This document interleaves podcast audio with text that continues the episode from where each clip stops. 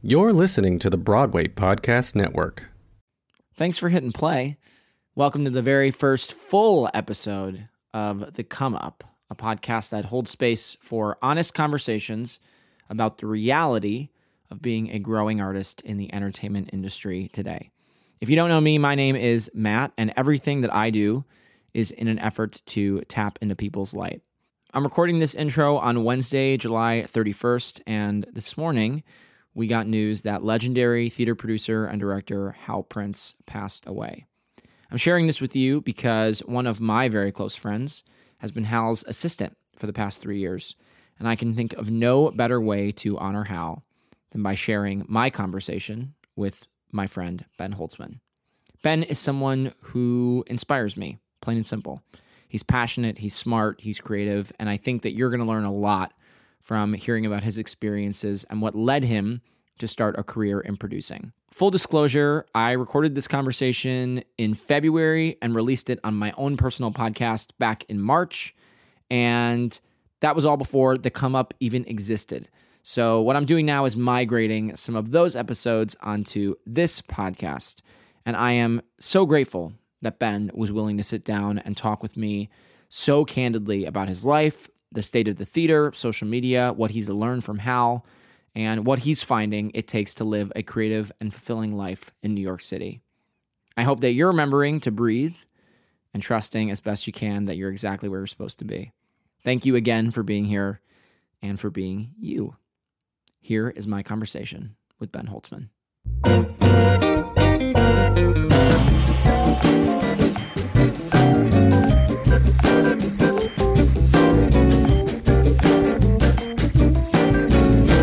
It's just good material, and good material always speaks for itself. I think that that's like what I've learned the most in my job is like that if the material is good, like the rest will fall into place the way that it's supposed to. Okay, but also, don't you feel like there has to be like some semblance of um it has to be organized well. Yeah, it does. But I think that that's like in. You mean the material organized well or the production? The production. Yeah, but I think that maybe this is like super trusting of me to say, but I really believe that like the good stuff falls into the right hands a lot of the time or falls into the hands it's meant to be in and those people build the teams. I mean, I can't I can't really think of a show that I've ever seen that I watched the whole show and like this is brilliant. This whole show is brilliant, but all of everything about it is wrong. You know what I mean? Yeah. I've never experienced that. So I think that when the show is really good, it's just really good. And you feel that way about Yeah, I do. show. I do. I don't I don't sit at any moment in the show and I'm like, what is happening right now? You know? And I think that that unfortunately does happen a lot in a lot of things that I see. Mm-hmm. Like consistency is important. Yeah. I, I I mean, I do think something that it, to me has been very profound is watching um, the, the the family aspect of this yeah. thing. Well, they're pushing that hard too. But- But but it's real. It's real. yeah. Like, and and I guess the, the thing I keep taking away and the key, thing I keep saying to people is, I'm like, this is the way you should and are going to have to do it moving forward. Yeah. And that's how I've, I mean, that's how I always want to create for the rest of my life. And that's how Hal created for his whole life. He was literally making shows with his best friends. That's what it was. Really? Him and Steve Sondheim are best friends. He was the best man at his wedding. Like literally, didn't know that. they're just best best friends, and they'd be like, "I have this crazy idea. You want to do this?" And they would. A year later, the show was on Broadway. Like it was. That's how it happened. But did you know that before all of the experiences that you've had? did I know that that's how it should be done? Yes. Um, no, but I think that everything that I've done in my creative life has like been by those standards. Like I work with I love working with my people. Yeah, you do. And I love like creating a community. I mean, that's what Range is. It's a community of artists that we all collaborate together and inspire each other and support each other and it just like makes everything so much more meaningful and it makes the work better. It does. Have you? I mean, it definitely does. It definitely does because you feel safe and everybody Yeah. feels free. And it's fun. It should always be fun. It should always be motherfucking fun. Hal always says that. He's like, if I'm not having fun, I know it's not good. Yo, that is so powerful. Yeah. That is huge. It's huge. It's huge. um, were you in situations as a young person that were uh, of that energy? Um, yeah, I think so. I grew up and I went to Frenchwoods my whole life. And Right. that sort of energy is everywhere there. Yeah. And I went there for 12 years, like Girl, full summer every twa- year. 12 camp I years, we camp love. girl. We, we love it. Um, so yeah, I feel like that's where I really started learning about community. And then in high school, I started doing like community theater on Long Island. And like that group of people who I'm still friends with, like we would put on shows together all the time. Like we took acting class at the community theater, which is hilarious. But the guy who ran it would like let me like stage numbers and I would like bring in group numbers and like teach like make up my on, own uh. shit and kind of just like make stuff with my friends. And then at college, I mean, that's where it really, I guess, sunk in, and that's like my group of people. so that's your that's your like squad. yeah. So that was really special to find there. Always theater, always from a yeah, like from a, as a kid. No, I didn't even know. I mean, I took piano for since I was five. My mom like made me and my brother take piano lessons, and I played drums from when I was nine till Oh. I was like fifteen. I didn't know. yeah. Um, so like music was always everywhere. Okay. And I went to Frenchwoods from when I was seven, but I didn't know that it was a theater camp. what? My brother went there because he was a musician, and they do music there too. Oh, I didn't know that. And I went up to visit when I was seven years old on visiting day to see my brother, and I refused to leave. I would not leave the premises. My parents had to drive home to Long Island and pack my stuff and drive back. I like would not leave the premises. What? I like would not leave. So I stayed there for the rest of the summer, and I was seven years old at sleepaway camp. And I, Which is not normal. Like normally no, you'd be like the younger- nine. I was the youngest camper for sure, and I was in the same bunk, boys one A, which is like for the youngest kids, Yeah. for three years. Yeah, in of a row. course.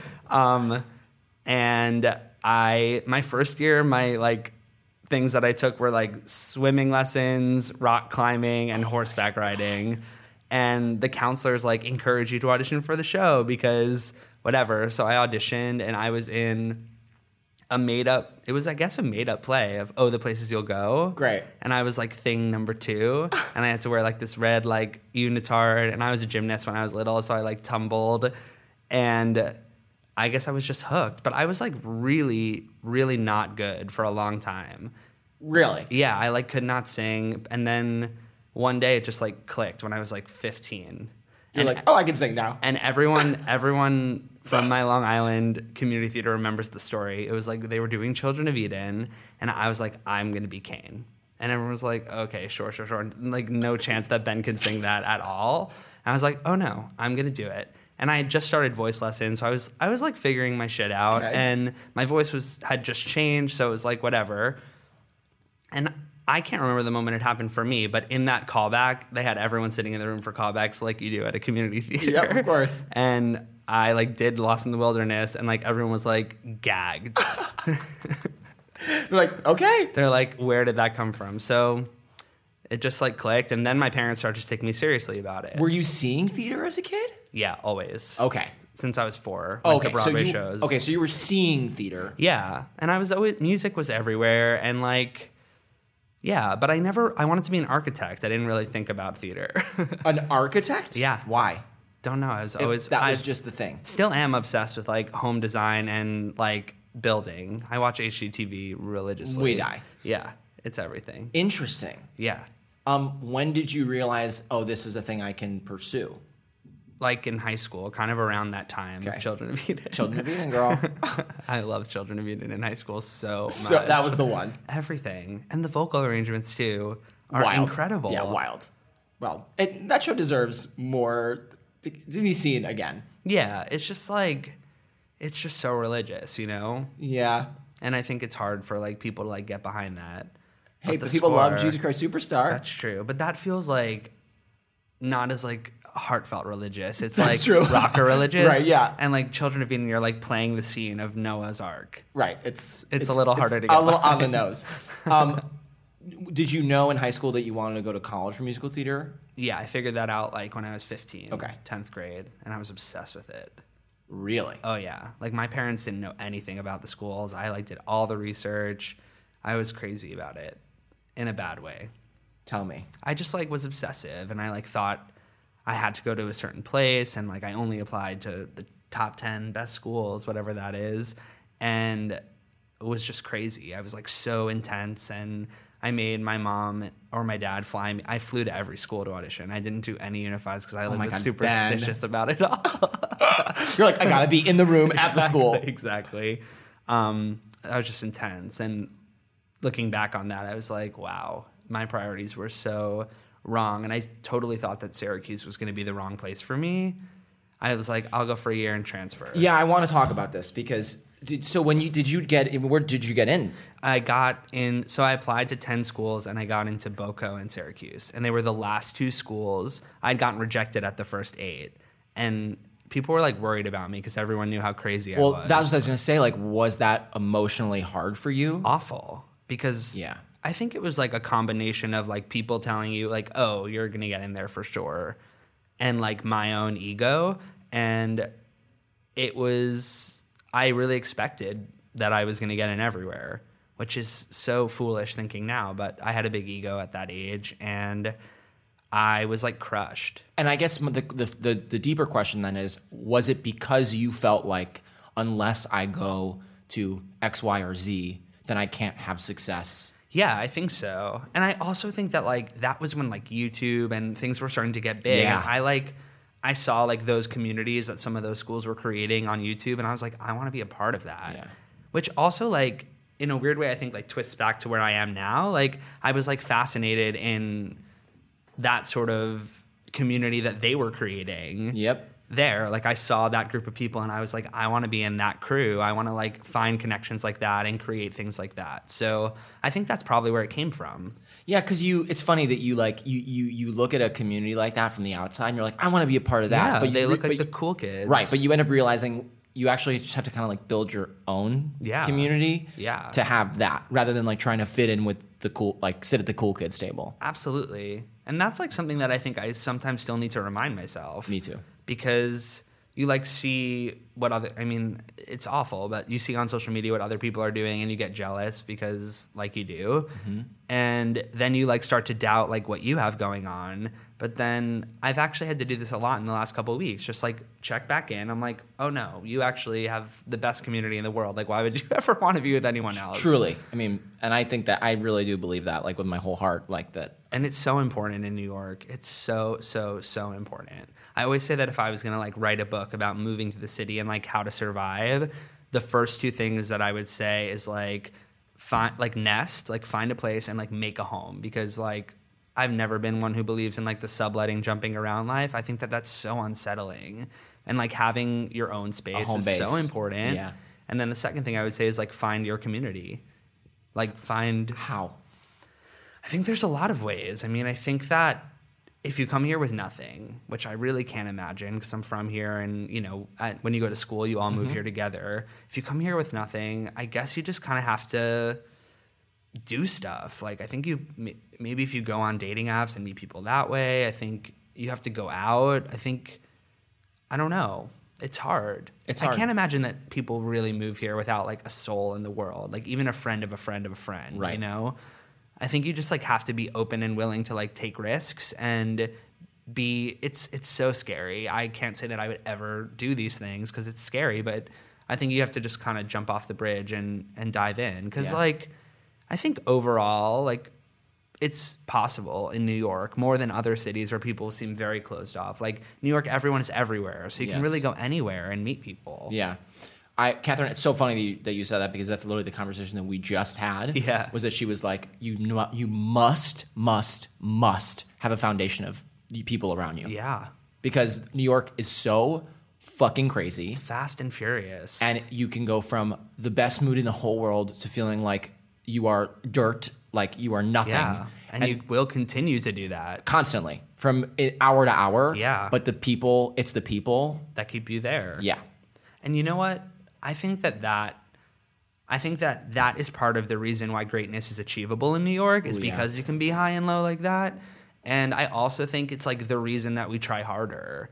Like I always say that the reason I love New York is because I feel like I plug in. Like when I walk out my door, I like take my socket and I plug it into the like the New York Power Hub, and, I'm like, like, whoa, yeah. And I feel like I wouldn't get that other places, and I don't know how I would manage without that. and it's and it's the community, All- and it's, and it's the yeah, people. yeah, but that's part of it. Like Yes. that's part of the plugging in, you know.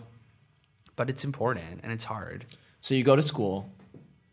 You're you're gonna be on Broadway. That's Gonna be like on that's that's like the tunnel vision. Yes. Tell, what what has Ben in college like? Ben in college, his first two years was a mess. Egomaniac, thought I was like hot shot this, hot shot that. Right, because you thought that Syracuse like wasn't the school for you. Right. And I was like, just, I think I was fucking around my first two years. I was like taking the classes seriously. I wanted to be a better dancer, so I was like taking a million dance classes. But I was like having a good time and was like, I'm nailing it here. I have nothing to worry about. And then at the end of sophomore years, they do an evaluation. And I was the only person in my class that failed acting and musical theater and basically they like took my ego, like the fucking chandelier in Phantom of the Opera, and smashed it on the floor.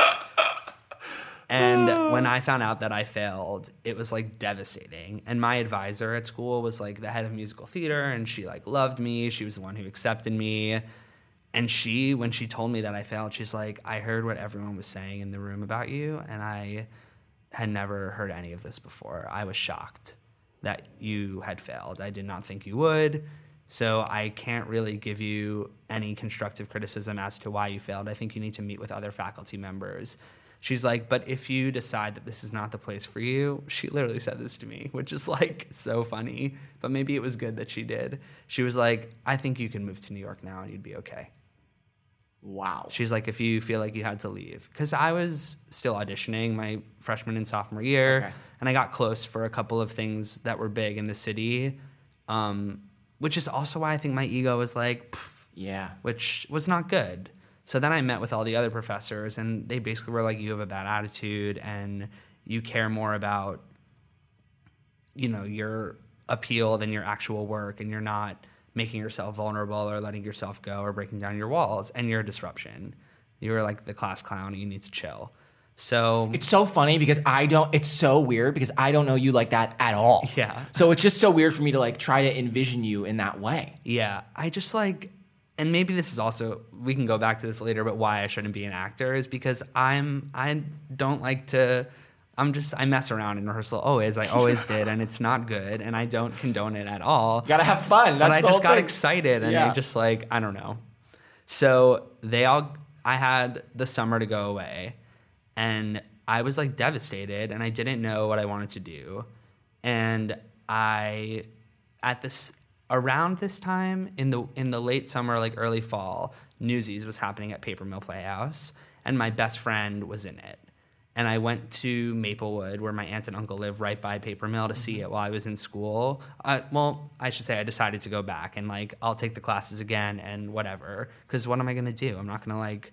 I wasn't ready to drop out of school, and I just was like, "All right, Ben, take your summer, get it together." And Were you still going to camp? No, no, no. I worked at a theme park this summer. Okay. Which was a whole experience of itself. I was like, you need to like get your shit together. So I took the summer and thought about it, and I was like, okay, I'm gonna go back. You know, this isn't about your talent. This is just about your attitude, and maybe there is more. Maybe they're right. Maybe I should listen to them. And some of the professors also had like good things to say, like I see something in you that you could get to. So I I did it. I swallowed my pride and I went back, and I went to go see Newsies at Paper Mill, and my best friend Max was in it, and he started telling me about this book called The Artist's Way that I had never heard of, and he said that some people in the cast had just read it, and he was had read it and it changed his life and all this stuff.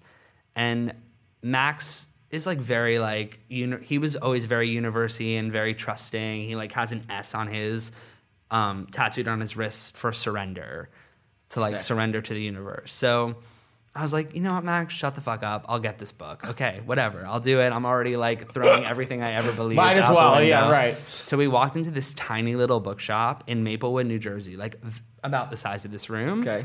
And literally walked right in, and right in front of me was one copy of The Artist's Way, like staring me dead in the eye. I was like, okay, I'm getting that book right there. That's for me.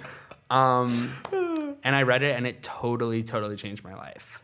What? Why? How? It just changed my perception on the world. I think that in a weird way, it turned me from a pessimist into an optimist, Wow. which I never really thought about before, but it totally did. It just like it grounded me and I never read like a self-help book like that in my life. Like my family is like very loud and Jewish and cynical and that's just like how I was raised and I never like this kind of zen zen isn't the word. Just this sort of like open-mindedness and trusting way of life, leap in the net will appear, all those kind of like philosophies that I now like live by so wholeheartedly had just never been a part of my life. They never even like occurred to you. Never. And um, the book just like made me into this like person that felt inspired. And I felt like I was spreading it around. Like I was just like trusting in a way, trusting my life and trusting like believing that signs were like omens and things like that, which I think is tampered down since I read it, unfortunately. But just like seeing that I was going the right way and trusting I was going the right way and figuring out what was being served to me and how to best manifest that. So that felt really, really good. And I got through the semester because of that. And I reevaluated and I passed and went on at Syracuse. And my relationship changed with the entire faculty. Really? Yeah, I mean now I am on on faculty. I produce the showcase and they bring me back for workshops all the time and I'm like close with the dean of the school. Like I I stay in contact with them. Um, and that's all because my mind changed there. Your with- whole from- mindset. Yeah, it just changed the way I was working and changed what I was working towards and changed how I was feeling about my life. Did you do the whole like three pages a day? You were doing the Yep. whole thing. You Yep, yep, the yep. whole thing. And I still do morning pages, and I lo- I mean that's when I discovered journaling in general, which I don't do as much as I should, but like it's a ama- I'm the kind of person whose mind is just like going, going, going all the time. with you. So. And I like to talk to everyone about everything that's going on. And sometimes that's annoying and also unnecessary. and journaling is just a good place to like get it out. out, yeah. And I really have to do that a lot. um, so you still were going with the intention of like I want to be an actor. Yes, but the producer bug had been planted in my head by then by that professor who was my advisor because one day in sophomore year class, I was like performing a song and she was like, "You know what? You have like one foot outside of yourself at all times." She's like, "You're looking at the big picture here. Like you're always looking at like how is this song to play at the end of the show rather than like how is this song to play in the moment." And I can like see you like thinking about your staging and how it's to look on a stage. She's like, "Maybe you're a producer." She's And like, I was like, Did you "Oh." take it in or were you like no? No, I took it in because I had always like loved putting on shows with my friends and like Right. loved telling everyone what to sing and like kind of producing my entire life. Yeah. So it wasn't surprising to me, but I was like, mm, maybe when I'm older. But at that, I think by the time I graduated college, I knew I was like, okay, I'm going to perform. I'll be on Broadway a little bit, and then I'm going to be a producer. And then And then I performed a little bit, and I didn't make it on Broadway, but I did a tour, and I was ready to be done. why? Um, I think that by being on Broadway, what I really wanted was to be a part of a big production. And I love being part of big productions. I love like being in big theaters and big sets and big lighting rigs and big budgets and the big time, Yeah. you know? I love that. So when I did Beauty and the Beast, it was that. It was like a Broadway level show and we were playing in these enormous theaters and the costumes were absolutely stunning and the choreography was from Broadway. Like it was cool. It was a big show and I just hated it. I hated doing the show eight times a week. I hated being on tour. I mean, I love traveling, but not for that long. Yeah. And I don't like living out of a suitcase for more than a couple weeks. And I hated putting on the makeup every day. It just like, I was like, this is not for me. So when I finished, well, I quit the tour early. When I quit the tour early, I, um, in Syracuse, Daisy Prince teaches our musical theater class in New York City for our last semester. And her and I just really, really connected as just like people in the theater who have similar outlooks on the theater.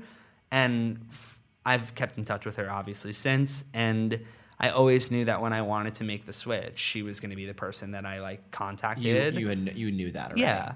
And a year out of school, um, I met Hal and Judy because they moved into a new apartment. And Daisy called me and was like, Can I hire you to like come over to my parents' house and like go through all their theater shit and organize it because you'll know what everything is? And you were like, oh and I was God. like, Can I do this for free and like give you my firstborn? so I did that for like three months. And I didn't really get to know Hal that well because he was at the office, but I got to know Judy. And I just like felt kind of comfortable around the family at that point. And then it was like two years after that I was leaving the tour, and I contacted Daisy because Hal was doing the band's visit at Atlantic Theater Company with David Yazbek, and I was like, I love David Yazbek, and I need to be Hal Prince, so I'll like get coffee on this show. So I emailed Daisy and I was like, Hey, I'm leaving this tour. I don't think I want to be an actor anymore. Can I get coffee on the band's visit? And she was like, I'll reach out to them and get back to you. And then I got a call from Hal's office to come in for a meeting. I was like, oh, great. Should I bring anything, resume? And they're like, nope, just come. So I was like, cool. So I went in and sat with Hal for like two and a half hours and we just like hit it off. And he fired his old assistant and hired me. Wow. yeah. What? Okay, we're gonna get. Okay, hold on. so I want the first thing I want to ask you is when you decided to leave the tour and really make the decision that you were like, okay, not acting for me. Yeah. Was that a hard pill to swallow? Um, I think at first it was because I would see opportunities Right. and be like, "Oh, I want to be doing that." And about like, um, like about a year and a half into working with Hal, like my old agent called and was like, "The Wicked team wants you to come in for Boq again. Do you want to go in?" And that was like a moment where I had to think for a second because I was like, "Wow, here's another opportunity like for what I want." But then I ultimately turned it down because I was like, "Because then what? You know?"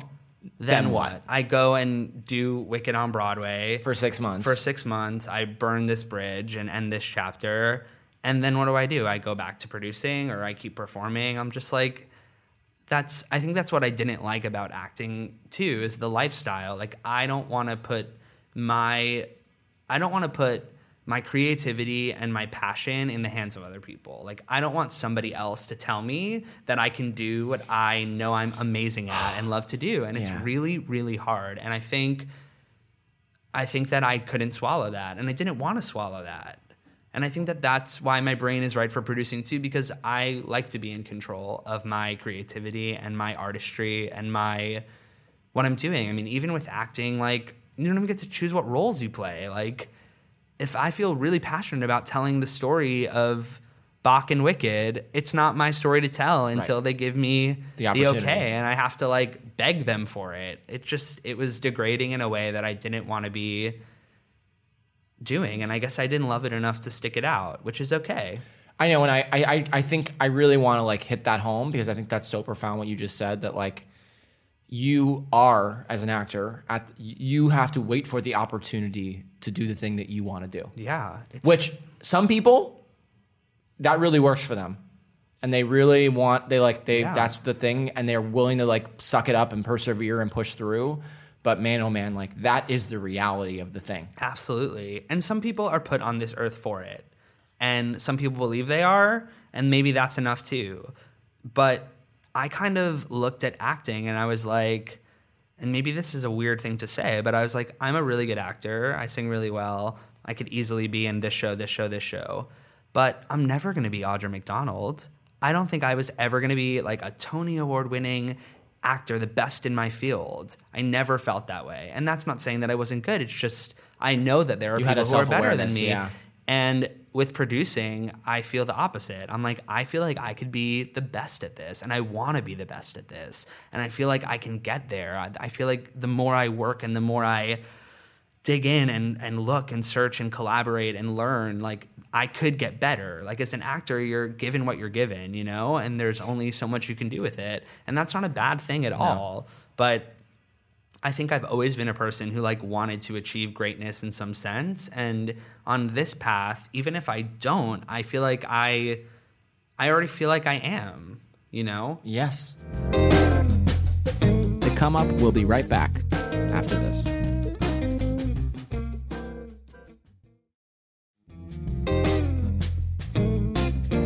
Okay, so now let's talk about this meeting with Hal. This first meeting with Hal. What? What? Why?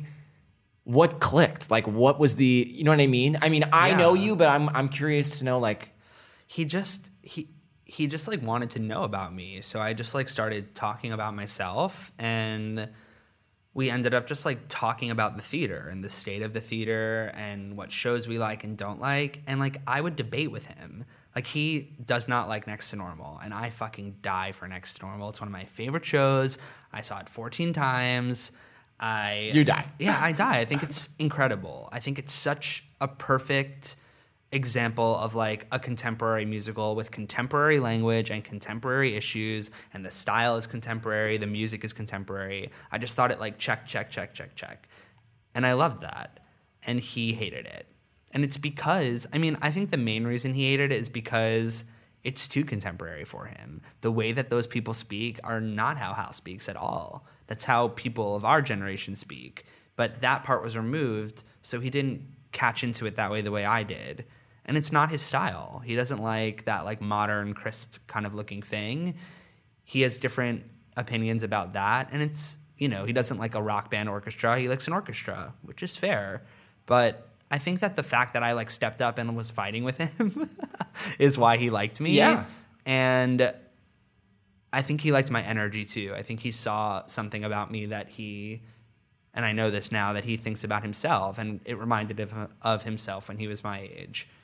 So I think that that's really why we clicked. And Hal has made a career of like working with young people and giving people their first shot and putting people on the map. Like that's how he's made his career. He's done it a million times. And I think he wanted that sort of energy in the office because the person who had been his assistant before was there for five years. He was in his late 30s. He's a writer.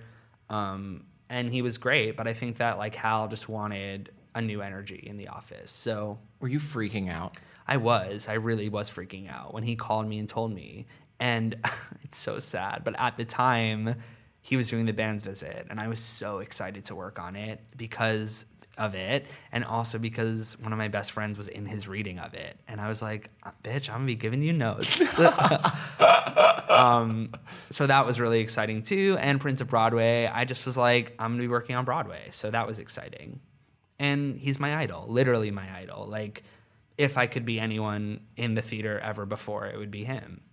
Yeah, I think this is really fascinating because so often I the stuff I'm listening to or hear is about like finding a mentor, you know, finding somebody that like really believes in you and Yeah. sees and it's much easier said than actually done. It's literally a line in Prince of Broadway.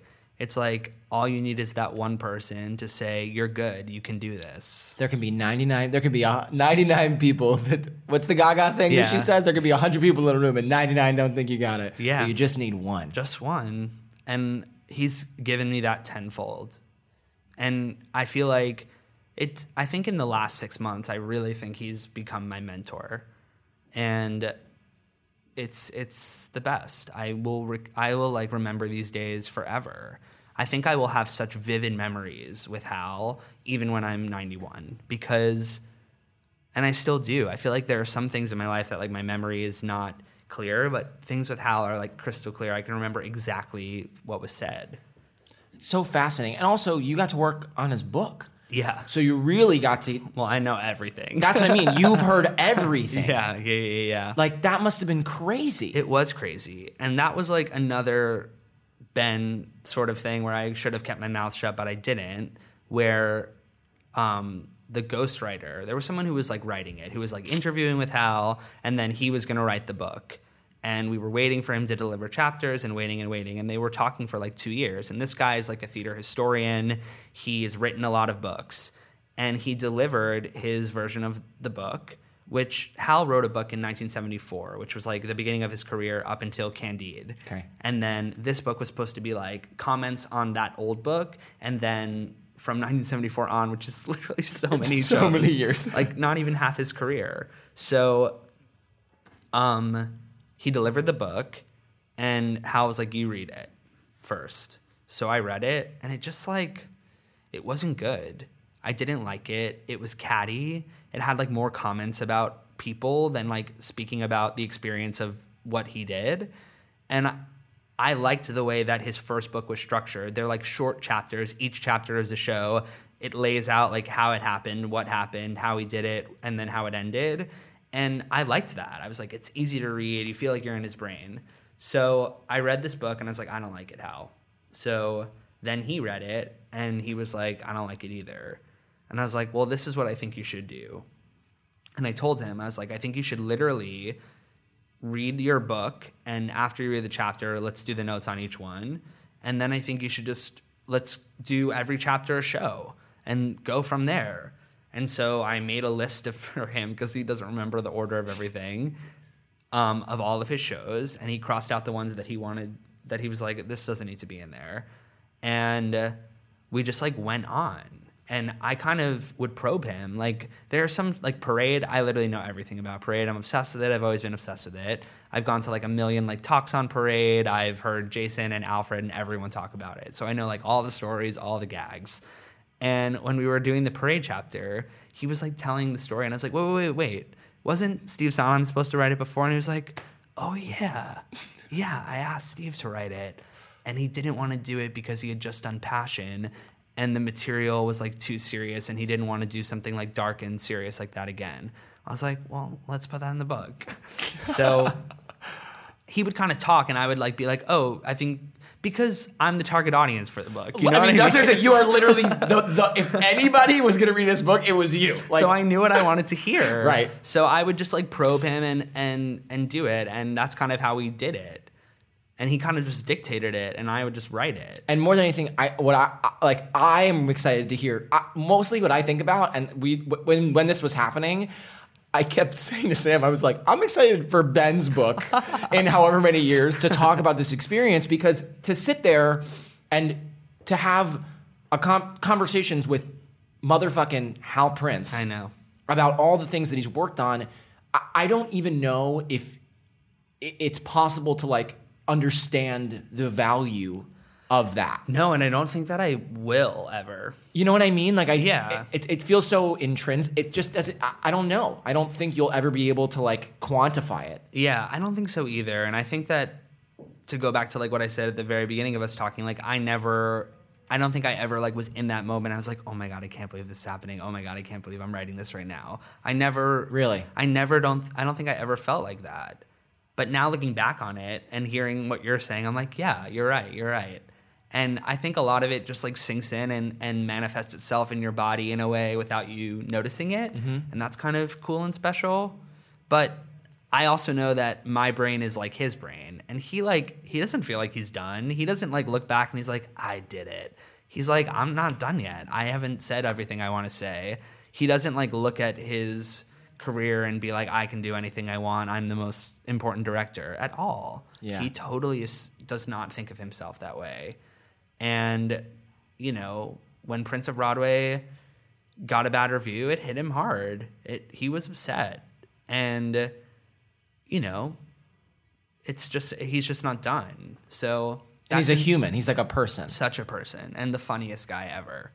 Literally like cackling all the goddamn time. I the other thing I want to I'm curious to know is like and I talked about this with you and, and a lot of people before, but like showing up in a room you showing up in a room and feeling like you're worthy of being there. Yeah. Right? Yeah. Because it's very easy that imposter syndrome comes in, but like how do you walk in a room and know and feel confident? I mean, do you walk in a room and feel not confident? always, okay. no. I mean, really no, not at all. And I think a lot of it comes from fear, obviously. It's funny. I guess I'll talk about this cuz why not? It but like with Be More Chill, I sometimes feel that way. Really? Yeah, because I'm a co-producer, which is great and it's amazing. And I feel comfortable with everyone who's there, but in a way like I don't I don't feel like I have any contribution in the project that's like known to everybody. Like I will put my two cents in in meetings when I have opinions and give ideas when I have them, and a lot of those things have been listened to and and some of them are being done, which is awesome, and I know that. But like I want to I like to feel like I have a contribution that everyone's aware of. I want people to like know that I'm a part of this too. And I think like it's it's hard being a co-producer because it's great and it's necessary and I'm doing it for a lot of good reasons. But I think that I've been like I, I do get a little nervous when I walk into the room because I'm like, I don't think that everyone here knows who I am and like knows what I'm doing on this show.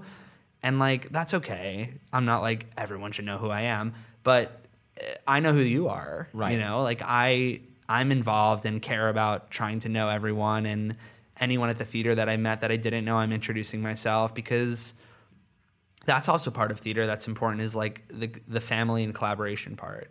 But I'm drifting away from what No, you no, no. asked. But walking into a room and knowing your like with Hal, right? When like to to to be able to feel like you're worthy of being there, yeah, and not to and and the I guess the example that I can give is that like on a carpet. I have to act as if Right. I'm on the same level Yes, as Bernadette of Peters, right? of course. She, even though I, even though I know who she is and what she's accomplished, I have to show up in that moment, of course. like I'm kind of equally, Yeah, in order for us to do what I really wanted to, what I want to achieve, like the way I want it to come off Of and the way I want her to feel, I have to show up and be like, okay, I'm I'm good enough and I'm I'm the same. yeah. I- I misunderstood what you were asking. I mean, I've kind of, I've just been a smartass since I was a little kid. I'm serious. I I can't deny it. I like was cursing at adults when I was eight. I've always just been a smartass, and I think that in that respect, I've never been afraid to talk to people. Yeah. and that's because my mom is like that. My mom is relentless. She like in her she runs a not for profit that works with music groups, and she collects food and delivers it to local shelters, which is awesome. Um, but she's gotten to meet all of her. She's met Paul McCartney. She's met Ringo Starr. And she just fucking walks up to them and talks to them like, "You're, I'm a human. You're a human." And I think that that's why I'm able to. I think like seeing her do that growing up, I've been able to do that. And you know, sometimes I have to have like a little talk with myself before I go in and be like, "You know what you're talking about. You are capable of being in this room. You have a lot to say." And I've actually because we can talk about this when we get there, but because I'm working on a show with Hal now and that I'm producing and he's directing, um, when we did our first read through of the first draft of the first half, I was like, how much can I say in here? Like, where am I allowed to speak up? Am I allowed to have thoughts? Am I allowed to have notes? Or do I kind of just have to like let him work and let them work?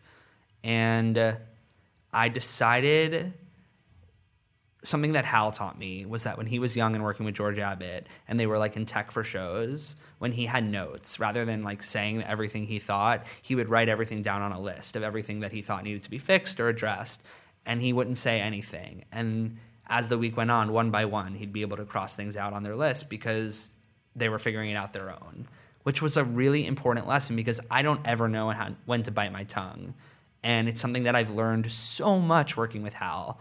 And I think biting your tongue is part of knowing your worth in the room. And it's not like you don't deserve, but like there is something powerful about only saying things that you feel need to be said and that are necessary to say rather than just like Everything. gloating what you realized and showing how smart you are because you have observations. Like that's not attractive or appealing or efficient. So in this reading, I was like really nervous about how I was going to speak.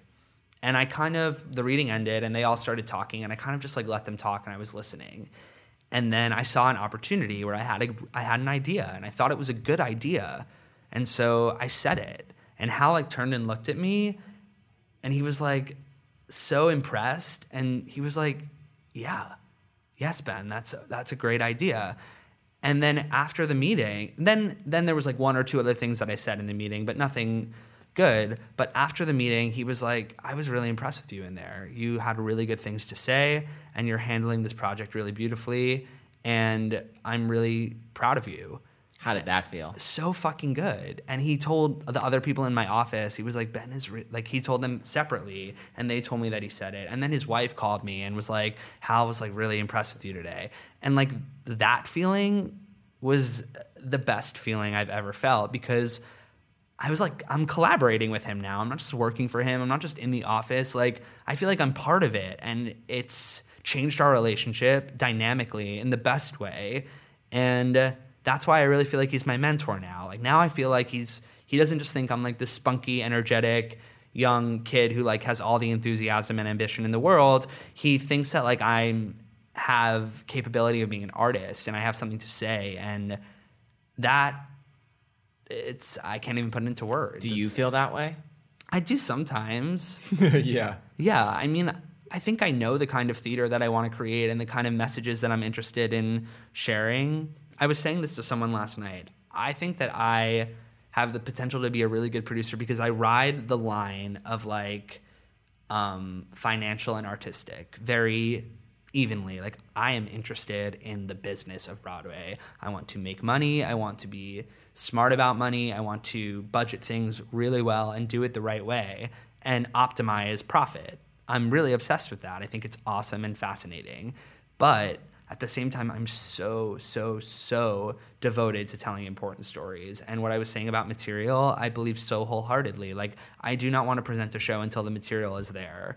And I'm interested in the stories relating to the social and political climate that we're in and having important messages that people are going to relate to and also being theatrical and and breaking barriers like i'm so those are the only kind of shows that i want to do so i feel like i have a, a foot in both of these places really well in a way that I think that a lot of other producers, not in a bad way, but often lean one or the other way.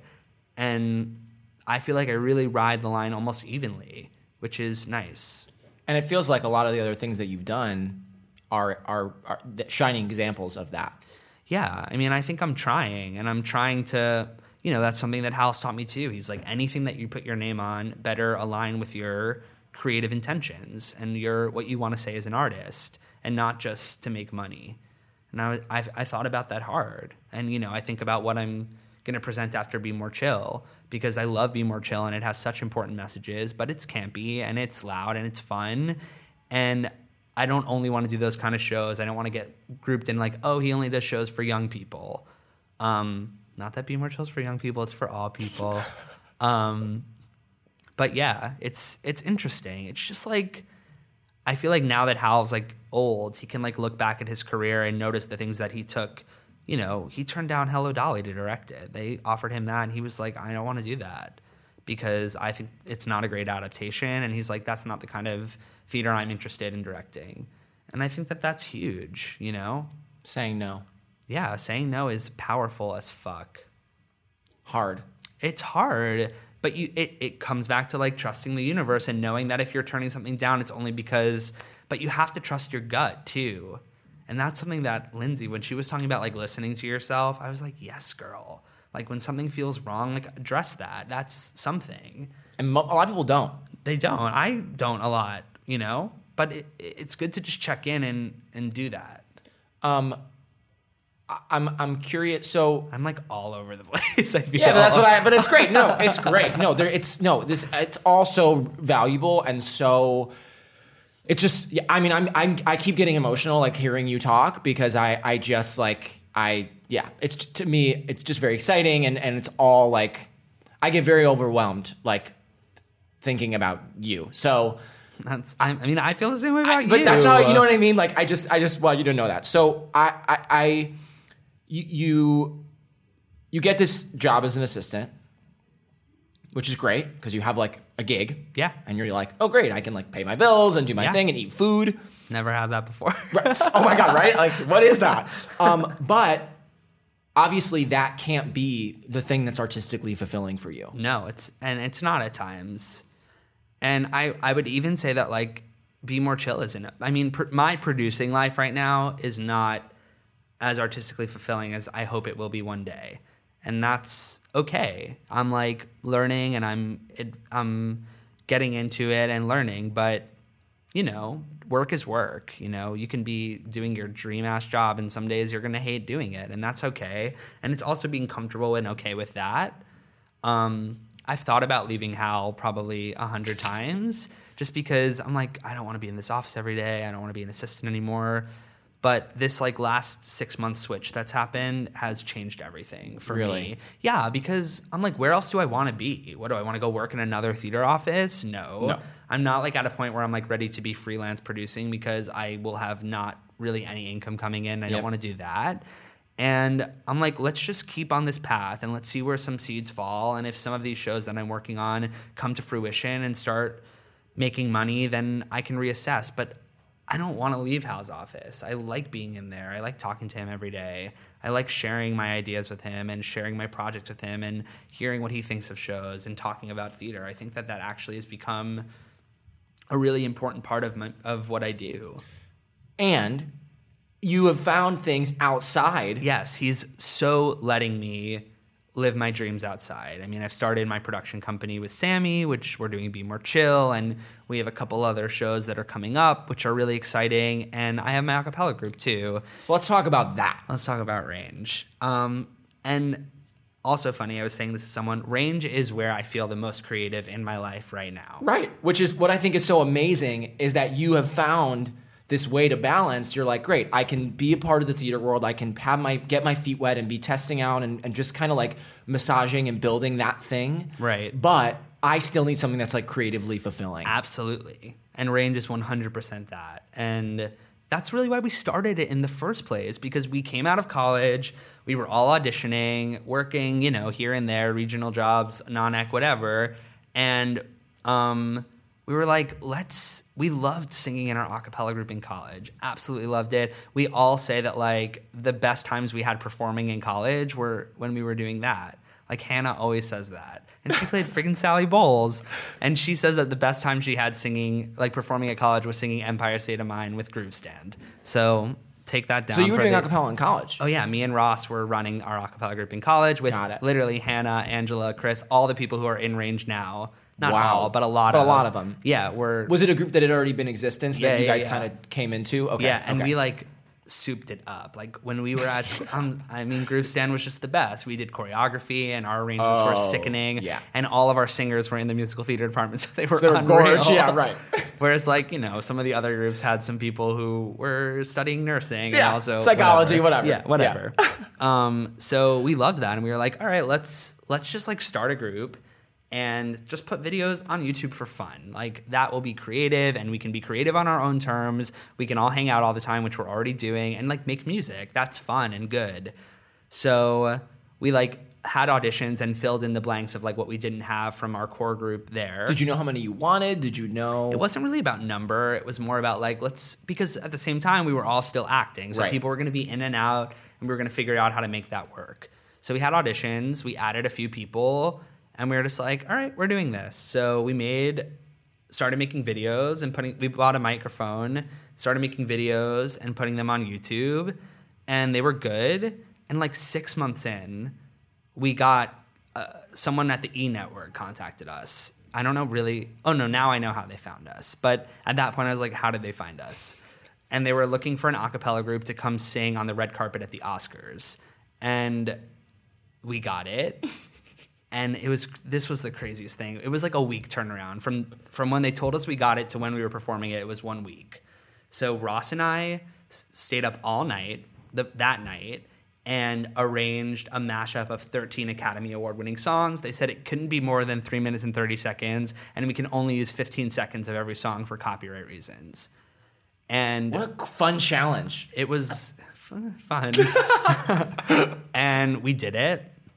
And we basically like wrote to the group and we're like, this is what's happening. If you're doing this, we're rehearsing every single day this week because this will be the greatest thing that anyone's ever seen and it needs to be perfect. And we did it. We like And everybody showed up. everyone showed up. We rehearsed every night from like 10 p.m. to 1 in the morning in my room in my apartment. And we drilled it and drilled it and drilled it and dynamics and like it was so fun because the best part about range is like getting to arrange the music for the singers Right. because I love that. I like know all their voices like the back of my hand. Yeah. And I'm like, this is such an Erica line. This is such an Angela line. Like obviously Hannah's doing that. So it's fun. It's really fun.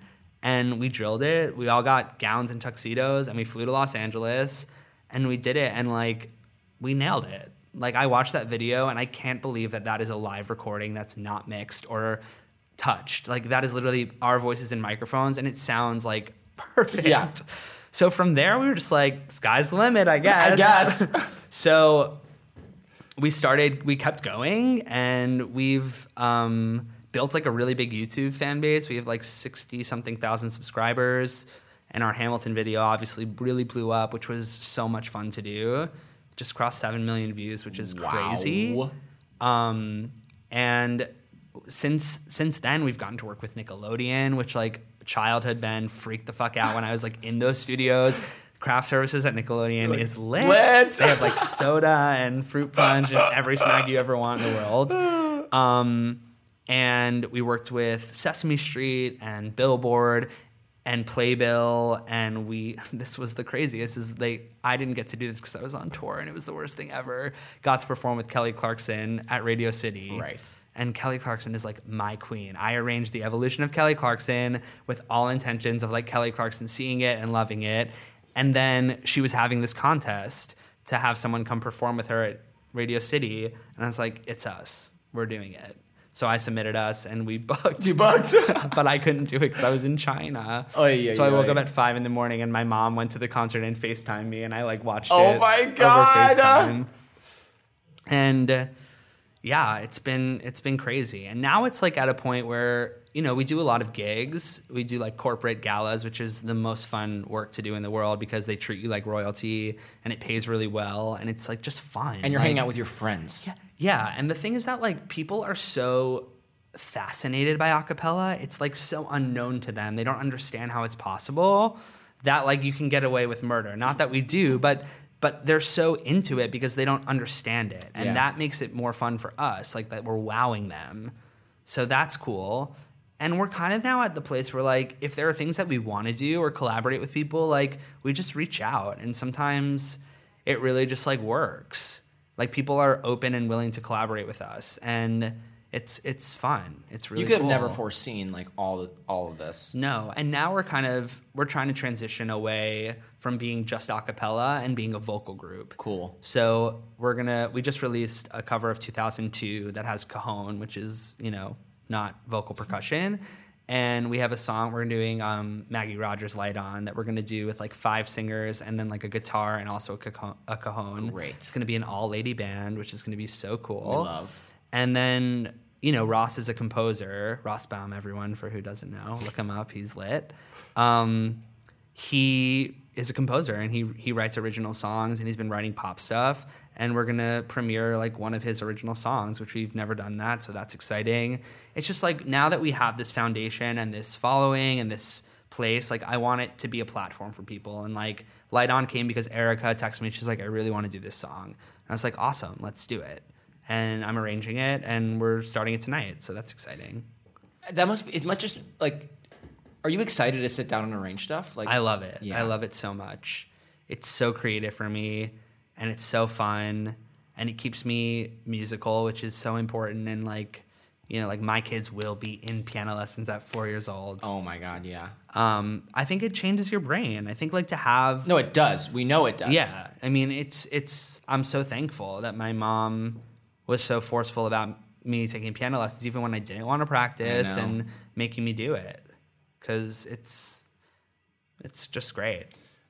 and I, I- I think the, the piece that really is is the biggest, and I know we've already talked about this, but like, it really is your friends. Like, Yeah, you really have set up this amazing thing where you can just like hang out with your friends and make stuff. yeah, that really is what we do. Like sometimes we're just hanging out, three of us, and we're like, let's like do like a little cover for Instagram, and we do, and it's just fun. and no fear. No, there's fear. But I mean, you have to. But you get past it. Yeah, yeah, yeah, yeah. And I think that now we all just know how to sing with each other. We know how to work with each other. We know how, like, this person gets really stressed out when we're doing this kind of thing. And that's good. It's good. We just get it. You understand the dynamic. And you know what? The best memories that I have are, first of all, like the th- performance opportunities that we've gotten to do together are so cool. Like we performed at Lincoln Center and Radio City and on TV and with Billboard. Like just like being there with those people, Like, it's so fun. I guess it's- so fun. But I think of like when we were filming Hamilton, Mary Claire King, who's in the group, booked Warpaint like during that shoot. And when we were competing in this competition, Sydney Patrick booked Lauren and the Kinky Boots tour. And when Hannah booked Hedwig, like being together, when Chris booked Finding Neverland, like when we get these big jobs, like when we're all together and can like share them with the group, it's like a win for everyone. this is huge. Yeah. This we- is huge. It really feels that way every single time. it's not. It's it's a, it like yeah. I really want to like nail this in. And it's inspiring. right. it like pumps you all up. Yeah, I mean that's like why we don't we don't have to talk about my class, but that's why I love teaching my class is because I think it's so important to be in a room with people that inspire you to be better and make you see that things are attainable and tangible and that it's just the best. Like there are pe- people in range say like this is the reason that I'm still in New York. Like I don't think I would still be doing this if I didn't have range. And that makes me feel so good. I mean, that's what the dream is. That's what the only thing I ever wanted to do. And as a producer, that's such my dream too. Is like I want to give opportunities to the people that I think deserve them and the people that I believe in as artists. Like that's so special to me. And if I could be a person that's in a position that could do that, like holy cow, what a goddamn dream that would what be. What a gift. I mean, truly. And and I th- and I I would imagine you would say that like I mean, I guess I should just ask like do you feel like the range stuff has informed your producing and or I guess vice versa? Absolutely. Absolutely. Um, and both ways. Right, that's what I mean, yeah. I mean, if you look at like the first couple range videos that we produced to now, I mean, you could tell like how taste has changed, and obviously there's more money now, but. Yeah. I'm lear- I know things about media that I didn't know. I know how to edit videos. I know how to color correct videos. I know how to do audio production minimally. I understand social media more. I mean, I've learned a lot about exposure, and that's so much a part of producing today, especially with Be More Chill. Look at how that's happened. Yeah. But I feel like I'm more informed as an artist because I've dipped into a little bit of the other ponds, and I'm so excited to start taking classes at Columbia in the fall because Uh, well, this is the next thing we're going to we could talk to. about that too. But because I can take film stuff and and learn about other mediums, which only is going to make me better in the theater. So You know, and that's what I admire so deeply about you is that you you have created this sort of like wide net of things that you kind of have put your made yourself a part of. yeah, I think that. I think that comes from like Hal being like attach your name to things that you believe in, and I I do that. Um, let's talk about Columbia. Talk about Columbia. Just fill me in. What's the story here? So I am, I think the 2000, 2019 or 2020, I think 2019 recipient of the T Fellowship through Columbia for Creative Producing, which is a fellowship that was started by T. Edward Hambleton, who was a creative producer who ran the Phoenix Company on Broadway for many years, where Hal directed a whole lot of shows like The Visit and um, The Matchmaker uh, and a lot of stuff. So Hal was very close with T, and when T was like in his old age, he like had the idea to develop a fellowship for producing because there he saw that things were getting very commercial, and he wanted to like make sure there was a space for creative producers. And what how, what do you define? What is that? What is that defined as? I think there's a lot of ways to define it. I think of it as two things, and I had to put this in my essay for the fellowship. Perfect. I think one thing is about being creative in the in the types of projects that you do and being adventurous and daring and and wanting to push the envelope and wanting to tell interesting stories and wanting to do the thing that's turned on its head, not just the obvious movie adaptation of something that already exists, but having ideas of, of bigger things with bigger messages for those purposes. But I also think it means being creative in how you produce the show. Mm-hmm. And that, I think, is the part that ultimately probably got me the fellowship. And I think that has to do with advertising and how you expose the show the first time and how people see the show from the outside. And I think social media is such a huge part of that now. What the art looks like, who's in the show, what kind of content you're putting out, what the billboard looks like, what the theater looks like. All that stuff is so important in the production of a show. And I think something like Dear Evan Hansen shows that very well. Or you can look back and look at like Cats and how they produced that and how they exposed that and what it looked like from the outside made everyone want to get in. So that's really what I think creative producing is. And so now, So now, um, starting in the fall, I get to audit the entire MFA program at Columbia in producing, which is awesome because I was thinking about wanting to go there anyway. So I do that. It's a two year program. And I now am being mentored by Hal, which he's already my mentor, Jeffrey Seller, David Stone, Tom Schumacher, Margo Lion, Orin Wolf, and Sue Frost, which are just like that's crazy. crazy. Like that is those are the people. Oh, and Aaron Glick. How many people get this fellowship? One. Well, one or two.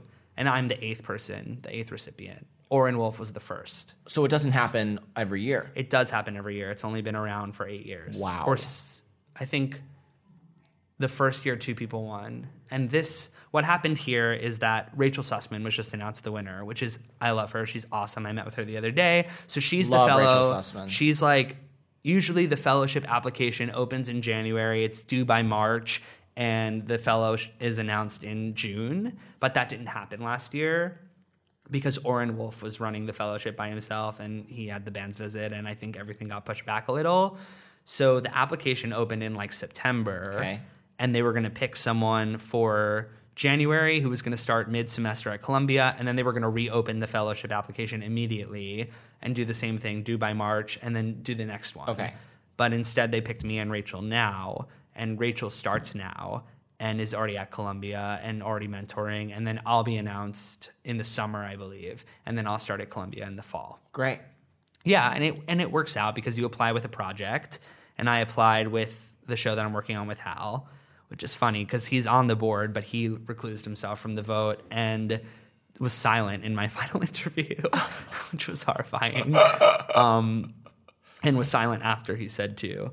Um, but I applied with this show that I'm working on called How to Dance in Ohio. It's um, an original musical based on a documentary by Alexandra Shiva about a center for young adults with autism in Columbus, Ohio. And in the documentary, the guy who runs the center, who's named Dr. Amigo, which is literally the best name in the world, Dr. Friend, um, he plans a spring formal for the kids, which is obviously the ultimate challenge for somebody with autism and it documents them preparing for the dance. So, you know, asking someone and do people say yes or no and buying a dress and the whole thing. So, it's a really, really cool project and I'm really passionate about it. And yeah, so Did you discover the piece or so, like I said, I'm very passionate about working with the same people. So Jacob Yandura and Rebekah Melocik are a writing team that I love and I collaborate with. And we were going to work on a different show together. And they called me to tell me that they didn't want to work on that show anymore because they had something that was taking precedence. And I asked them what it was. They told me it was this thing. Me and Sammy, my partner, watched the documentary and we're literally like, whatever happens with this, whenever we're in, because it was heartbreaking and breathtaking and unreal. Um, so that was just kind of like up in the air. When you have something, show us. And then after Prince of Broadway finished, Hal said that the next thing he wanted to do in a music, conquer in a musical was autism. And I was like, I literally have the project for you. And now here's the real gag of the century is that How to Dance in Ohio is dedicated to Hal's granddaughter, who is, has autism. Lucy. Wow. Yeah.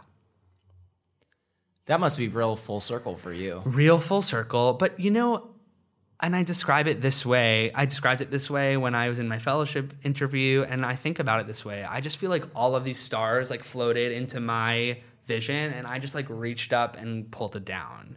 You know, like it was just right in front of me. I just saw an opportunity, and I think a lot of people would have done the same thing. And I'm so glad I did, obviously. But uh, it, it, the universe literally put it out and Yeah, said, but you also brought it in too. yeah, but but it, just like every piece fell into the right place, and I was like, okay, let's just like gather this wonderful basket and like walk off to our picnic. I guess then I guess looping back around, you know, was has it been an exercise in trusting? Yes. Oh, absolutely. It all like comes back from the artist's way. That is the book that changed my life, and I recommend it to anyone who's never read it. I've never read it. Oh, Matt. It, you are the target audience. I was gonna say, out of all the people, probably And- me. And here's something that I will say for anyone who's going to read it and for you who's going to read it. Yes, I will read it. Is that I wasn't so strict with myself about it. I wasn't like, if I don't do every single thing that this book, you know, because it's like week one, week two. Yeah. And I didn't do it in that timeline. If I wanted to keep reading, I kept reading. And if they gave me five assignments for the week and I only did two of them, I was like, all right, well, I'm doing what feels right for me. Oh, I'm not okay. gonna like hold myself like if you don't complete your homework assignment, fail. because that defeats the whole purpose of the book. Yes. You know, and I'm doing the whole 30 right now, and I feel the same way. And I've I've actually been good, but you know, if I slip up somewhere, I'm not going to be like, "Up, oh, starting over. You didn't do it right." Because what's the point of doing anything? You know, like why are you actually doing things? Is it like to follow the rules, or is it to actually do something for yourself? And if you're fulfilling what you need for yourself, then do it the way you need to do it. Damn. The artist. So I, I gotta get okay. All You, right. Like go buy it immediately when I, well, I already here. do. I already journal every morning. So like the morning, that's not gonna be it. That that's. But it's good because you are an artist and you are creative and Yeah. it is important to like check in with that part of yourself and to make sure that you're just like feeding your little artist baby inside. And i it's really reassuring just to hear somebody talking to you in that way and hearing experiences that she's and it's not just about being an actor or being in theater it's about being a painter or a musician and i think that the experience of being an artist there are a lot of things that are the same across the board and i think that especially in the theater and in new york we like close ourselves in this little cave of like we're in this group and nobody understands but being an artist is being an artist you know and being in a big city is being in a big city I 100% agree with you. I'm very excited about reading this book. it's amazing The come up. We'll be right back after this.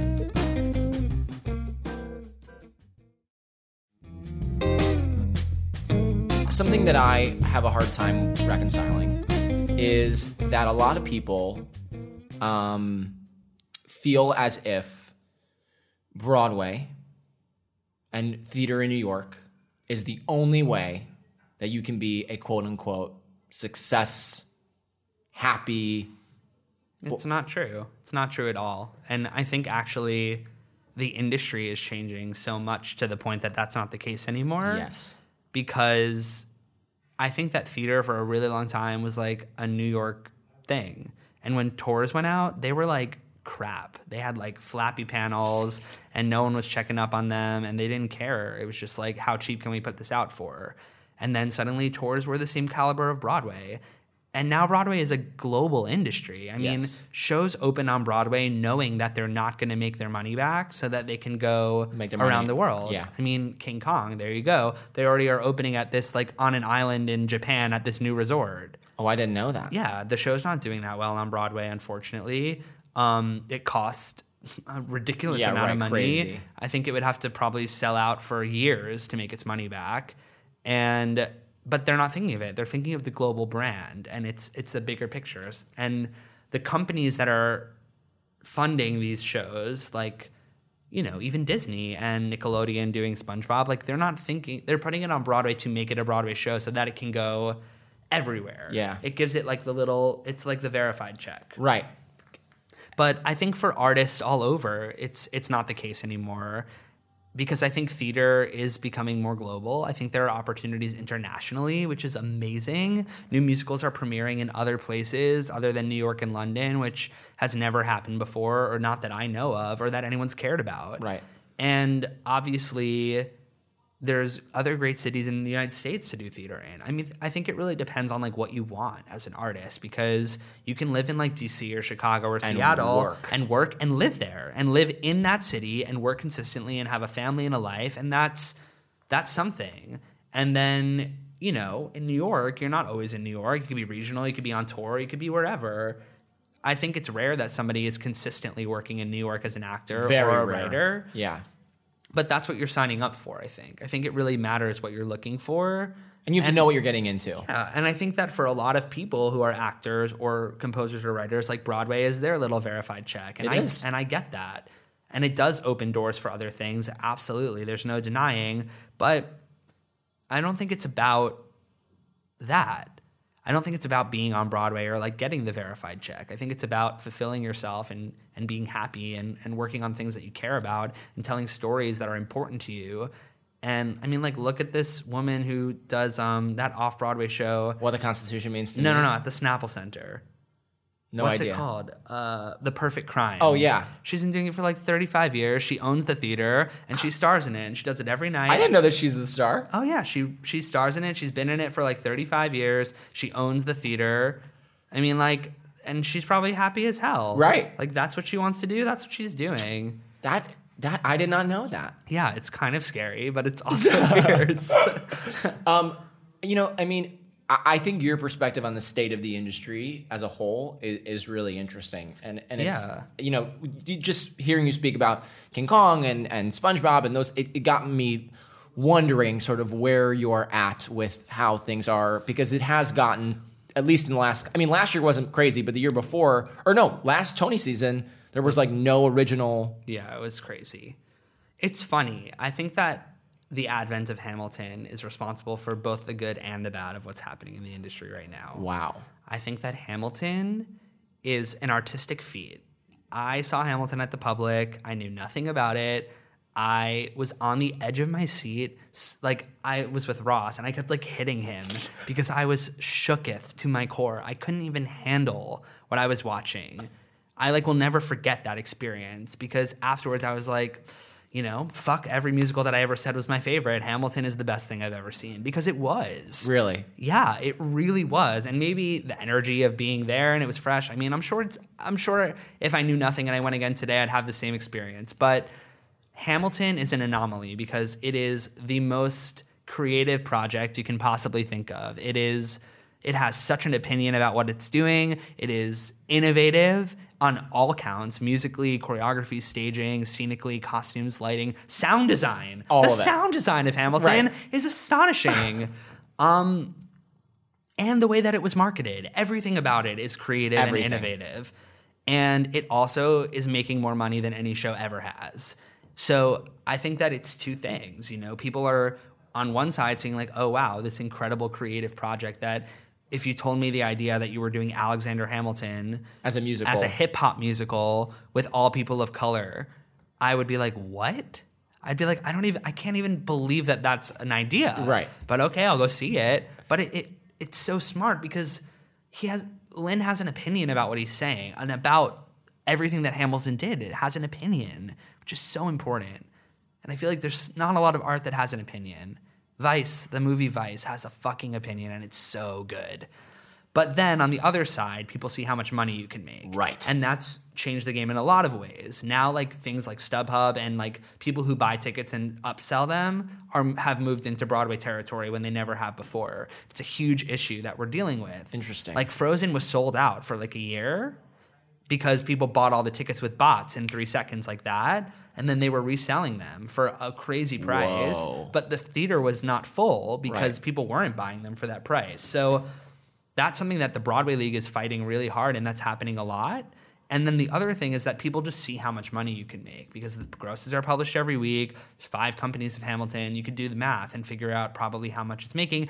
And there was that fucking New York Times article that literally said how much everyone was making. Yeah. I was like, what in God's name is happening? Since when do you like share your salary with people? Apparently.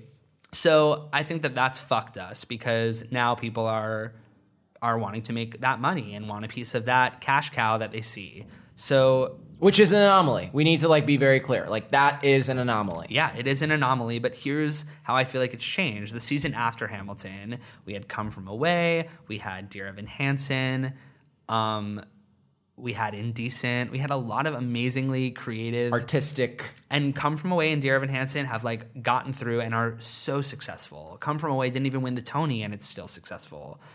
And then the following year, last year, Band's Visit was the only thing that like was it's not the only thing that was of worth. That's horrible to say. It was the only thing that felt in that world. It's the only thing that felt original and different and Wasn't full theatrical. out commercial. Yeah.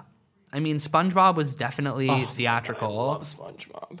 it was really fun, but I just was like, what's the why? What's the point? What are you trying to say? Mm-hmm. Other than this is SpongeBob on Broadway and we made it cool and we did crazy things. And they did. And It they was- did. But what was the point of SpongeBob? I don't think I left the theater with any sort of important message that like I wanted to take with me. And I, I don't think that the creators had an opinion about what they were doing Interesting. which it makes a big difference to me. So I don't even remember. What, oh, the state of the theater. Yeah, there's so the state of the theater. I think we're in this place where like there is a world where people are interested in innovative, creative stories, and I actually think that that world is bigger than than we're even talking about. And Jeffrey Seller and Hal did a, a talk podcast, and they did it in our office. So I was like listening through the door, and Jeffrey said something that I thought was so profound and smart, which is that we're spending so much time here on our phones and looking at screens and watching TV and watching the news that like people are yearning for live experiences. Oh, and like yes. being in a theater is just an experience unlike any other. And I think that to take it one step further, which is like my two cents on that, is like not only are they looking for live experiences, but they're looking for live experiences that are real, that they can relate to, that they feel like is a story about them, that they feel like is something that's important to say about what they're experiencing. And that gives me hope. And that's the kind of stuff you want to be working on. Yeah, I mean, Be More Chill has an opinion about what it's doing, and it's talking about real things, and it's connecting with real people, and that's important to me. And all of the other shows that I'm working on are the same way. I mean, it, it's just hard for me to understand why you would do it if it doesn't have a really important purpose that the audience is going to take away. Like, it can't be for you, it has to be for them, as every person on the team has to be serving the audience Right. and sharing with the audience. Of course. Uh, You know, and I, I think social media plays into all this too. Yeah. Because now it has it has to be more than just the experience of being in the theater. Right. It has to get them to the theater. Right. So that's interesting. I think social media is both positive and negative for the industry and our lives, obviously. But I think for the industry, at least in terms of like for Be More Chill, it has gotten to those young people. You know what I mean? Oh, yeah. Like Be More Chill is popular because of Spotify. Because people were listening to Hamilton and Dear Evan Hansen on Spotify and it said you may also like Be More Chill. That's how people found it. Yeah, absolutely. So that's how that started, and then it blew up on social media, and now it's really popular and everyone loves it. That's awesome. But at the same time, I think that something that someone said last night is this person I was with said that he doesn't he kind of got off Instagram because he was following all these theater people, all these actors and shows, Mm-hmm. and he it was like ruining the magic for him to like see everything backstage and I all these it. antics and it ruined like when he would go to see the show he already had such an opinion about the people as actors that like he wasn't enjoying it. I was like write that fucking article. Write that fucking article because it's so real and I think there is such value in privacy and such value in holding your cards. And I feel like we feel so like we need to share everything. Yes. Both for self gratification, also because we feel like it pushes us forward. Right. But I think that there's power in mystery. And I think that people are starting to see that. I mean, like, look at Beyonce. Right. Look at her Instagram. She's mysterious. She's mysterious we live for it. And we live for it. Yeah, we do. And I think that there's power in that. And I look at like Dear Evan Hansen, which was like developed under lock and key. Like they kept a fucking lid on that until they wanted people to know what was happening. Which I think was so powerful. Powerful and it served them. It served them so much. So I I think that there's power in privacy. I, I think the other side of that coin is that what I find difficult is that the what ends up happening is that the image of what it is to be on Broadway or to work in the theater, mm-hmm. it's portrayed as something mm-hmm. that it ultimately is not. It's not. The experience is different for everyone. Every show is different. Every person is different. I just think it gives false expectation, false hope, false perception. And it ruins the magic. I really think it ruins the magic a little bit. Like, I do not want to see you in your dressing room in your costume. I'm sorry for all the people that do that, but I just, I'm like, You- I you don't, don't wanna see that. These producers are, are, raising all this money to put a show together so that people are seeing what's on stage. Very interesting to hear you speak on this because a lot of actors would feel would say the opposite that Yeah. they feel like they you have can to. you can be a person you can totally be a person and share you know if you want to go on instagram live after the show and be like tonight's show was really awesome i felt really connected but i'm like don't be in your costume Yeah, interesting. So to be like super selective about what when you share and what you share and well i think it ruins the magic a little bit i'm Yeah. sorry i do i Yeah. really do if i see elphaba speaking to me as green backstage as not elphaba but as whoever's playing her uh, you're don't know you're not as you're, you you the ability to lose yourself in that story when you go see it is much more difficult. yeah and we already have trouble focusing and trouble escaping into things I mean, it's very rare for at least I find now, and I'm sure you would say the same, because we know people in pretty much every single show. yeah When when you go see something, it's very rare that you lose yourself Yep. in whatever you're seeing. It's true, but I think that that also has more to do with the shows that we're seeing than the people in A thousand percent. Yeah. A hundred percent. That like there is definitely a big difference. Yeah. And when I do experience it, I'm like, it's it's like the best. It really is the best, and it's just like I yearn for it so So bad, yeah. I yearn for it so so hard, and I feel like the last time that I like really had that sort of experience was when I saw Indecent. Oh. I just like I thought that that, and it's so sad to me that wasn't successful. And I feel like I have ideas of how it could have been more successful, but that's whatever. But I just was like, this is theater. This is what it fucking is. Yes. This is like people on a stage telling a story and gagging us Gagging us. it was just so good and it was about real things and and and had an opinion about bigger things i mean and the way that they used movement and music and the set was so minimal i mean like little details it was just stunning absolutely stunning So, uh, I guess now the question becomes like, you know, you've so many things in the works and happening and like happening right now. Like, it's kind of overwhelming to think of all the things that are like on your plate. Sometimes it is. Yeah, Most of the time. But I guess the question then is like, you know, mm, what are you? What's not what's next, but like in terms of your soul and spirit and like how what what what are you moving into this next phase of your life? Do you feel like you're entering in a new phase of your life? Absolutely. I do. I really do. And it's a scary one because I feel like I'm trying to optimize my, my momentum here by like having a show on Broadway and that and the fellowship. Like I feel like I have this these pieces of things happening that can help push me forward. But it's like taking that next leap and feeling like I'm capable of optioning a show and getting a show to Broadway. Like that's Do you feel like you're capable of doing that? I mean, I think I can, but it's scary. Like there's a show that I'm I'm trying to option with Sammy right now that's going to be going out of town next year and we want to take it on and enhance the production out of town and and get the rights to bring it to New York. And it's scary because we've never done that before, but it's a project that we feel so passionate about and that we feel close to and that we feel like we understand how to make it look. I feel like we know how to present it. And it's scary. And I, I, I was talking to the writers and I was like, look, if I said I wasn't scared, I'd be lying to you. I am terrified. This is a huge step for me and Sammy, but I, I think we can do it. And I think we'll do it better than anyone else will do it. And I'm, I'm holding to that so hard. So hopefully that will work out. But yeah, I'm just, I'm trying to set bigger goals for myself. You know, two years ago, my goal was just to produce something. I was like, I'm going to start producing. I need to produce something. And I produced an album with my group and I produced concerts. And then the next year was like, I want to produce a show. I want to do a show. And I did Be More Chill. And now I feel like I want to lead produce something. And I'm, I'm going to make that happen. I'm just like putting it out there. And I'm like, that is happening. So we're working towards that. What's really exciting for me, selfishly, is that like in two, five, 10, 15, 20 years, we'll have this Yes. conversation. Yeah, well, you're gonna have you're gonna have so many fucking amazing conversations. Do you know what I mean? Like, I think it's so cool that like we're gonna be in our whatever 50s and 60s and 70s And listen back to this. and be able to be like, oh my god, what were we thinking?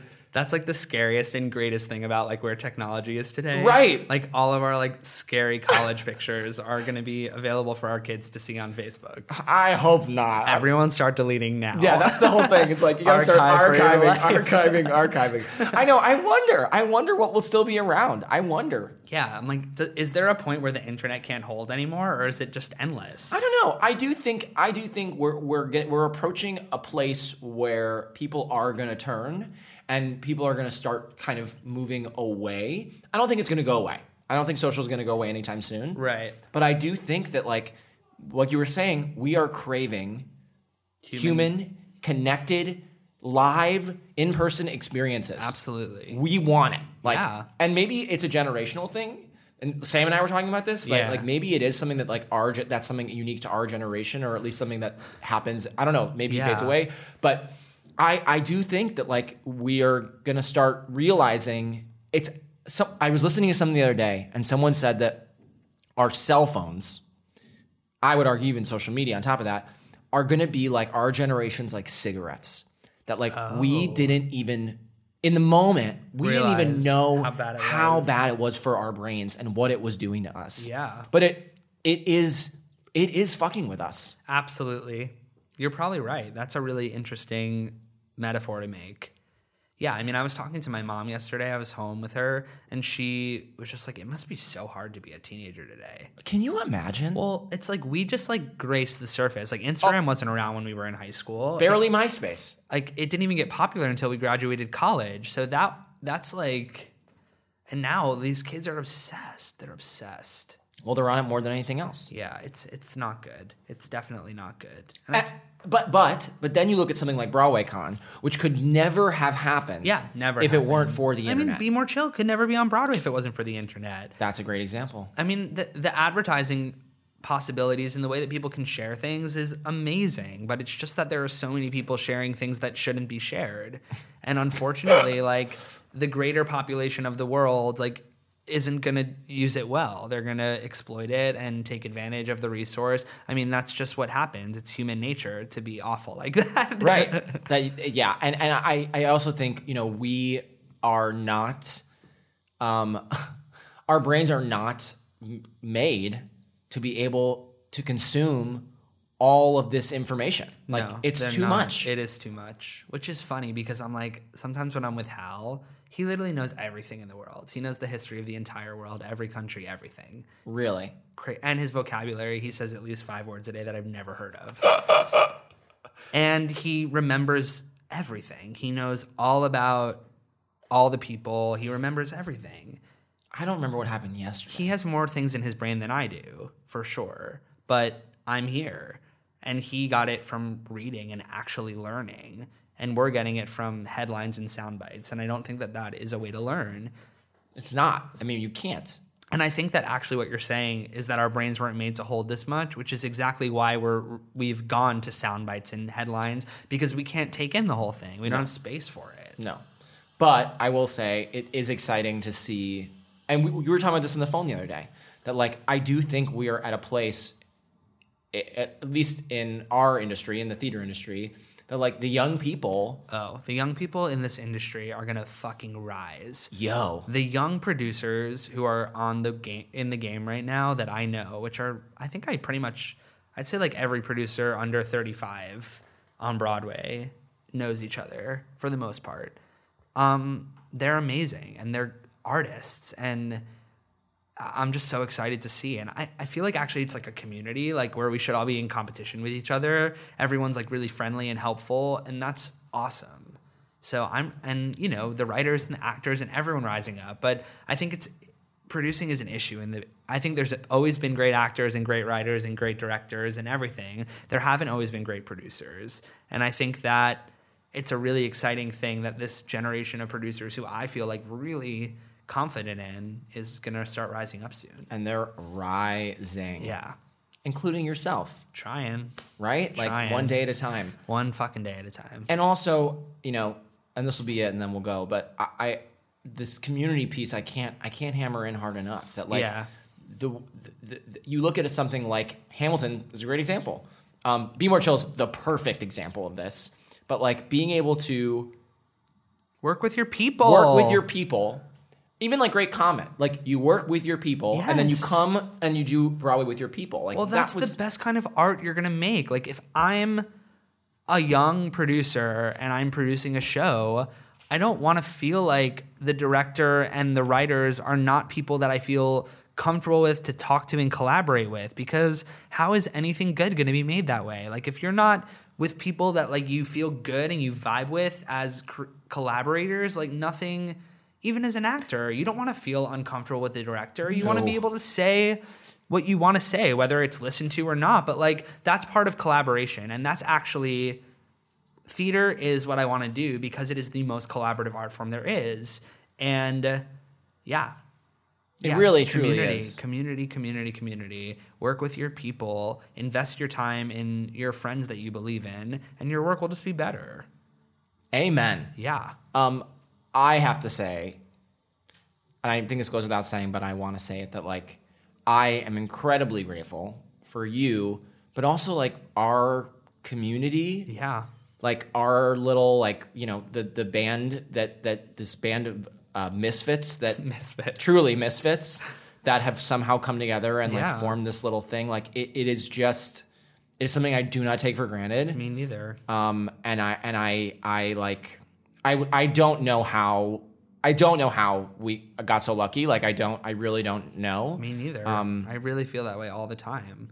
and I for a long time I didn't I didn't have anything even close to that. Mm-hmm. Like since I got out of school, I didn't have anything close to that. And really only in the last like year, year and a half have I felt like, oh my God, like this is this is the thing. But I just I'm just very grateful that that you know you, at least as somebody who didn't go to school with you guys and like doesn't you know what I mean? It's Yeah. like to to feel like accepted and welcomed and like it- Well, it- I feel like what's so special about our little group is like we kind of come, you know, it's a little bit from here, a little bit from there. It's like a great little stew. I know, which I always forget that like not everybody like Yeah. it's all it we're it's a interesting mix of Interesting people. mix is right. but everybody uplifts each other. mix. It's a hell, it's a healthy, healthy, healthy mix.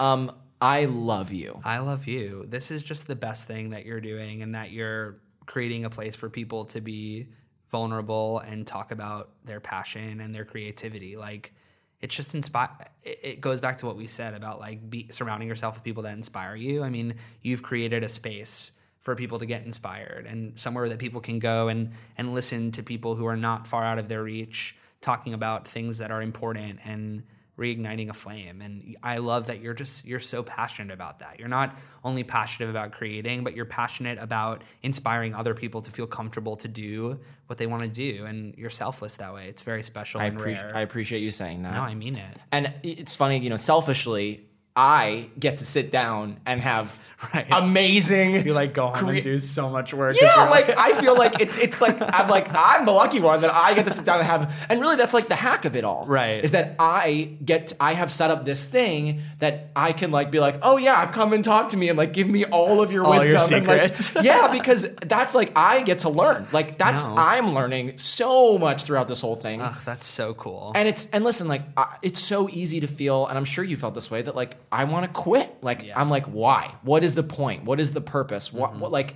for what am I doing this? But then it's like you take a much wider view, and you have a perspective Right. on the whole thing, and you're like, oh my god, in. t- I mean, looking even back at, I mean, I, I haven't even been doing this for a full year now, but to think about being able to look back in however many years and have this like archive of a thing, Yeah. that that like, I'm, I'm trying to figure out what I'm trying to say, but like the that it as a piece of work, it as a as a whole, I will be so proud to have something like that. But right now, the work is do actually doing the thing, yeah and that's what's hard. Is it? It's easy to get caught up in like Well, I think that you know we're, we're just gonna keep doing the thing until we can't do it anymore. Right. I mean, that's what I look at Hal, and I'm just like, I don't think I'll ever stop working until I fucking die. Because why would I? I feel like I just want to keep creating and doing as long as I can. And what a great lesson in like not ha- making it. Yeah. Like you never really feel like you've Arrived. arrived. Ever. Ever. I know that both Hal and Steve Sondheim both don't feel that way. That's crazy. Cause so many people, I think, from an out like again that outside like perception of like, well, they've we made just it. look at them and we're like bowing down at their feet, and I do, and we do because we should, Yeah. and they've changed the fucking game, but they have more to say. It's never, it's not done.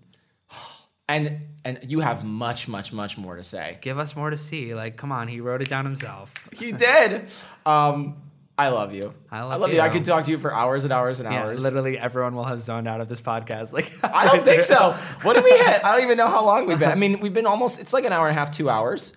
I think it'll be. I I I I, I have a feeling. I have a feeling people will be very enthralled because I haven't sat down with anybody. I haven't sat down with, with uh, uh, anyone who like produces yet. Oh, that's cool. So I really am hopeful that someone listening will be like, "Oh my god, I didn't even know that this was something that I could." Oh yeah, well, Do. I'm def gonna share it. Clearly, You're like, "No, not really for me to share." I never did that. What is he talking about? It wasn't Um, me. thank you, thank No, you, thank thank, you you, for for, showing up and No, I really wanted to be here because it, it also like checked me back in with the things that I care about. And being at Urban Campfire the other day with you, I was just like, I want to help inspire people too. I'm like, I want to do what Matt's doing. Like he is creating space and creating places for people. I'm like, that's what I'm passionate about. So I wanted to do it too. That's why I was like, when are we doing that?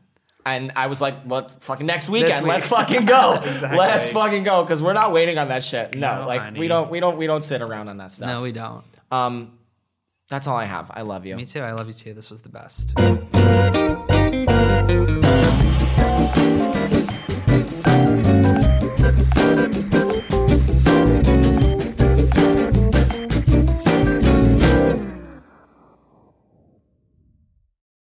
Hey, it's Leslie Odom Jr. here on the Broadway Podcast Network to tell you about the Rise Theater Directory, a program of Maestra Music. Rise is a national online resource designed to connect and empower backstage and administrative and creative theater professionals from underrepresented backgrounds.